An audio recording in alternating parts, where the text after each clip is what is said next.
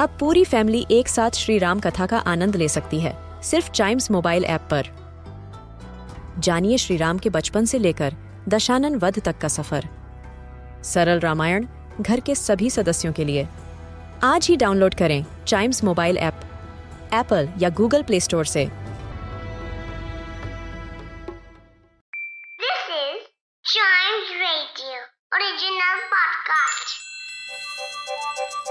हर दिन की एक कहानी होती है, कुछ ऐसी बातें जो उस दिन को बना देती हैं हिस्ट्री का हिस्सा।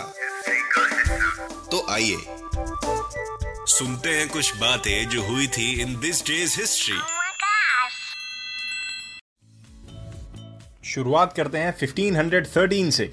Spanish explorer Juan Ponce de Leon, आज ही के दिन उन्होंने एक लैंड देखी थी जिसको हम United States state of Florida के नाम से जानते हैं। सोचिए, आज ही के दिन इसको डिस्कवर किया गया था। गजब, मतलब ये सोच के इतना अच्छा लगता है।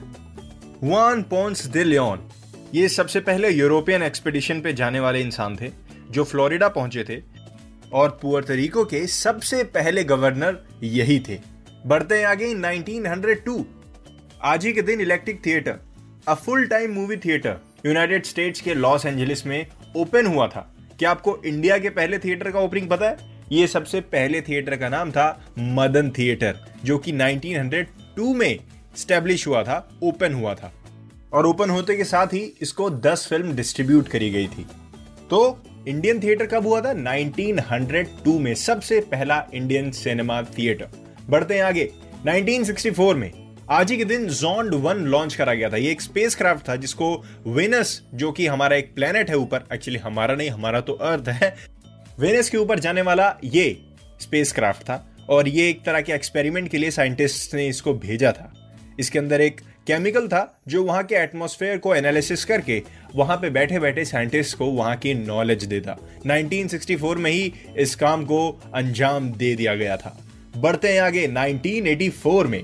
अंतरिक्ष यात्री, स्पेस में जाने वाले पहले इंडियन एस्ट्रोनॉट जिनका नाम था राकेश शर्मा, आज ही के दिन वो अंतरिक्ष में गए थे, और जाने वाले सबसे पहले भारतीय, सबसे पहले इंडियन बन गए थे उन्नीस सौ चौरासी में। याद रखिए, उन्नीस सौ चौरासी में सबसे पहले इंडियन अंतरिक्ष में जाने वाले का नाम था राकेश शर्मा। बढ़ते हैं आगे दो हज़ार ग्यारह, और ये दिन शायद हम सब के लिए बहुत स्पेशल रहा। दो हज़ार ग्यारह दो अप्रैल को भारत ने वर्ल्ड कप जीता था। वेल well, इंडिया ये वर्ल्ड कप जीता, ये तो स्पेशल है ही है, लेकिन इसके अंदर एक और बात थी जो बहुत स्पेशल थी। उन्नीस सौ तिरासी के बाद दो हज़ार ग्यारह में जाके इंडिया एक वर्ल्ड कप जीता था। उन्नीस सौ तिरासी के बाद, सोचिए कितनी बड़ी बात थी। उस टाइम टीम के कैप्टन थे महेंद्र सिंह धोनी, जो अभी इंडियन टीम के कैप्टन नहीं है, अभी विराट कोहली हैं। लेकिन वो मैच बहुत ही अमेजिंग मैच था। वो इतना अमेजिंग मैच था और इतना ज़्यादा, मतलब दिल को धक धक करवाने वाला मैच बन गया था कि एक टाइम के बाद मैच देखने वाले लोग टीवी छोड़ के भगवान के पास जाके प्रे कर रहे थे, हे भगवान इंडिया जीत जाए, हे भगवान इंडिया जीत जाए। इतना ज़्यादा crucial match, it was amazing.